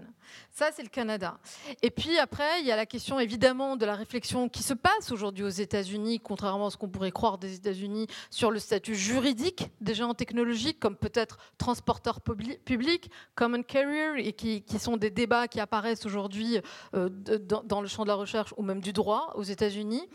Et puis, il y a quelque chose c'est que finalement, on est les enfants de notre époque et on est trop impatients. Et qu'on va finir par apprivoiser ça, qu'on va finir, j'en suis sûre, par acquérir ces nouveaux réflexes cognitifs, mais que, oui, ça prendra du temps, et que là, l'école, je ne sais pas, alors ce qu'on entend par réarmement civique, c'est ainsi, mais l'école sera fondamentale pour réapprendre, ou plus exactement, apprendre à apprendre. Et ça, c'est absolument fondamental. Et enfin, et je terminerai là, la Suède, vient en fait de rétropédaler sur l'introduction des écrans à l'école. La Chine l'interdit, ou en tout cas, elle minute le temps d'accès aux mineurs, par exemple. Alors, on pense qu'on veut de la Chine, mais il y a une prise de conscience, disons, de ce que représentent les écrans comme euh, possibilité d'anéantissement de la capacité de réflexion, de raisonnement chez les plus jeunes. Pardon pour la Chine. Brièvement, Raphaël, en plus, j'aimerais entendre aussi Laurie sur euh, euh, le Canada là, et euh, juste l'espacement du temps par rapport à, la réaction. D'accord, ok. Raphaël, vas-y d'abord. Sur les écrans, je ne sais pas. Je ne suis pas sûr d'être complètement d'accord parce qu'en en fait, on, se rend compte aussi que euh, les plus jeunes, et je suis d'accord sur l'optimisme, les plus jeunes sont pas du tout les, ceux qui sont les plus victimes des fake news. et donc, avoir l'habitude, bien sûr qu'il faut limiter son temps d'écran, c'est pas la question, mais avoir l'habitude de cet univers-là, ça permet d'apprendre à apprendre dans cet univers. Et donc, il y a un rôle fondamental, je suis entièrement d'accord, sur l'école. Oui. Et, et l'école doit permettre justement à un individu d'apprendre dans cet univers de chaos informationnel à faire son propre chemin. Et d'ailleurs à éduquer ses parents, parce que souvent c'est les parents qui euh, sont les victimes, puisque ses parents ne sont pas nés dans cet univers. Alors je vais citer un autre exemple. Dire d'abord une chose, c'est que je t'en supplie, ne mise pas sur leur fatigue. Parce que les, fanatiques ne sont jamais fatigués. Par contre, par contre les, démocrates sont extrêmement fatigués, mais, mais je pense qu'ils il y a une fatigue qui s'exerce malheureusement contre les institutions démocratiques, contre les institutions médiatiques. Ce qui se passe depuis, et après on pense qu'on veut, mais ce qui se passe depuis 48 heures, honnêtement, se payera. Parce que vous avez un microcosme fasciné par la production d'une information, et je parie que le contre-coup et la gueule de bois de ce comportement-là sera immense. Donc, ne misons pas sur la fatigue, parce que la fatigue, elle, touche, à mon avis, l'attachement aux institutions démocratiques et aux médias. Il y a un pays, et je fais exprès de dire ce mot, mais en tout cas, il y a un lieu où il faut aller pour euh, comprendre ce qu'on peut faire. C'est Taïwan. Il y a un lieu qui vit dans une menace permanente justement de la Chine communiste, en guerre hybride permanente, et qui est né dans ce chaos informationnel, la démocratie taïwanaise, complètement numérisée, avec Audrey Tang en ministre de la démocratie digitale, ancienne hackeuse, et donc euh, une expérimentation de comment on préserve la démocratie. Moi, j'ai présidé la première délégation du Parlement européen à aller à Taïwan. Tous les diplomates étaient extrêmement contre, mais c'était euh, sans doute la meilleure visite qu'on ait faite. Et j'étais fasciné par tous les instruments qu'ils ont développés, technologiques, leur capacité de réaction, leur rapidité, le côté démocratique et dialogique des réponses, etc. Mais quand même, j'avais la volonté de comprendre derrière pourquoi les gens les plus intelligents, avec des cheveux toutes les couleurs, euh, qui en en France auraient euh, créé leur start-up, fondé leur groupe de rap ou de punk, ou auraient fini footballeur. Euh, pourquoi ils voulaient tous être fonctionnaires et faire de la politique et servir la fonction publique, la puissance publique Et ça, me fascinait. J'avais l'impression qu'à chaque fois, on était une grande délégation très prestigieuse et ils étaient tous mille fois plus jeunes, mille fois plus intelligents, mille fois plus dynamiques et ils étaient numéro 27 357 du euh, ministère des Affaires étrangères. Et à un moment, j'ai demandé au numéro 27 357, mais pourquoi vous êtes tellement euh, vivant, euh, heureux, dynamique C'était donc une femme, elle m'a dit, une jeune fille, elle m'a dit, écoute, quand ton état est menacé, le servir devient l'aventure la plus rock qui soit. Et en fait, ce qui a entraîné l'abêtissement, l'abrutissement et des médias et des institutions publiques en France et en Europe en général, et aussi aux États-Unis, c'est ce sentiment d'éternité. Ce sentiment que de toute façon rien ne changera jamais et que la démocratie avait gagné et que c'est la fin de l'histoire. Et là, si on ne comprend pas maintenant qu'on est menacé, eh bien, ce sera l'étrange défaite, c'est-à-dire qu'on va perdre sans même s'en rendre compte. Par contre, si on s'en rend compte, on va trouver en nous les forces suffisantes pour pouvoir gérer ce passage. Et donc, c'est une phrase de là où croit le péril, croit aussi ceux qui sauvent, et ça s'applique parfaitement à ces, euh, ce nouvel espace informationnel. Que Heidegger aimait citer aussi. Laurie, tu veux intervenir? Non, mais il faut par rapport à, à, ce que dit euh, Raphaël, et très rapidement, je crois qu'il faut effectivement relire et Foucault et Freud, pardon. Mais non, mais euh, non, mais Holderlin aussi, Holderlin aussi. Mais simplement dans ce texte, euh, Malaise dans la civilisation, la dernière phrase de ce texte, 1929. Donc Freud est dans la Vienne qui est en train de voir apparaître le chaos plus que le chaos et Freud dit qui peut prévoir l'issue entre Eros et Thanatos, c'est-à-dire entre la pulsion de vie et la pulsion de mort.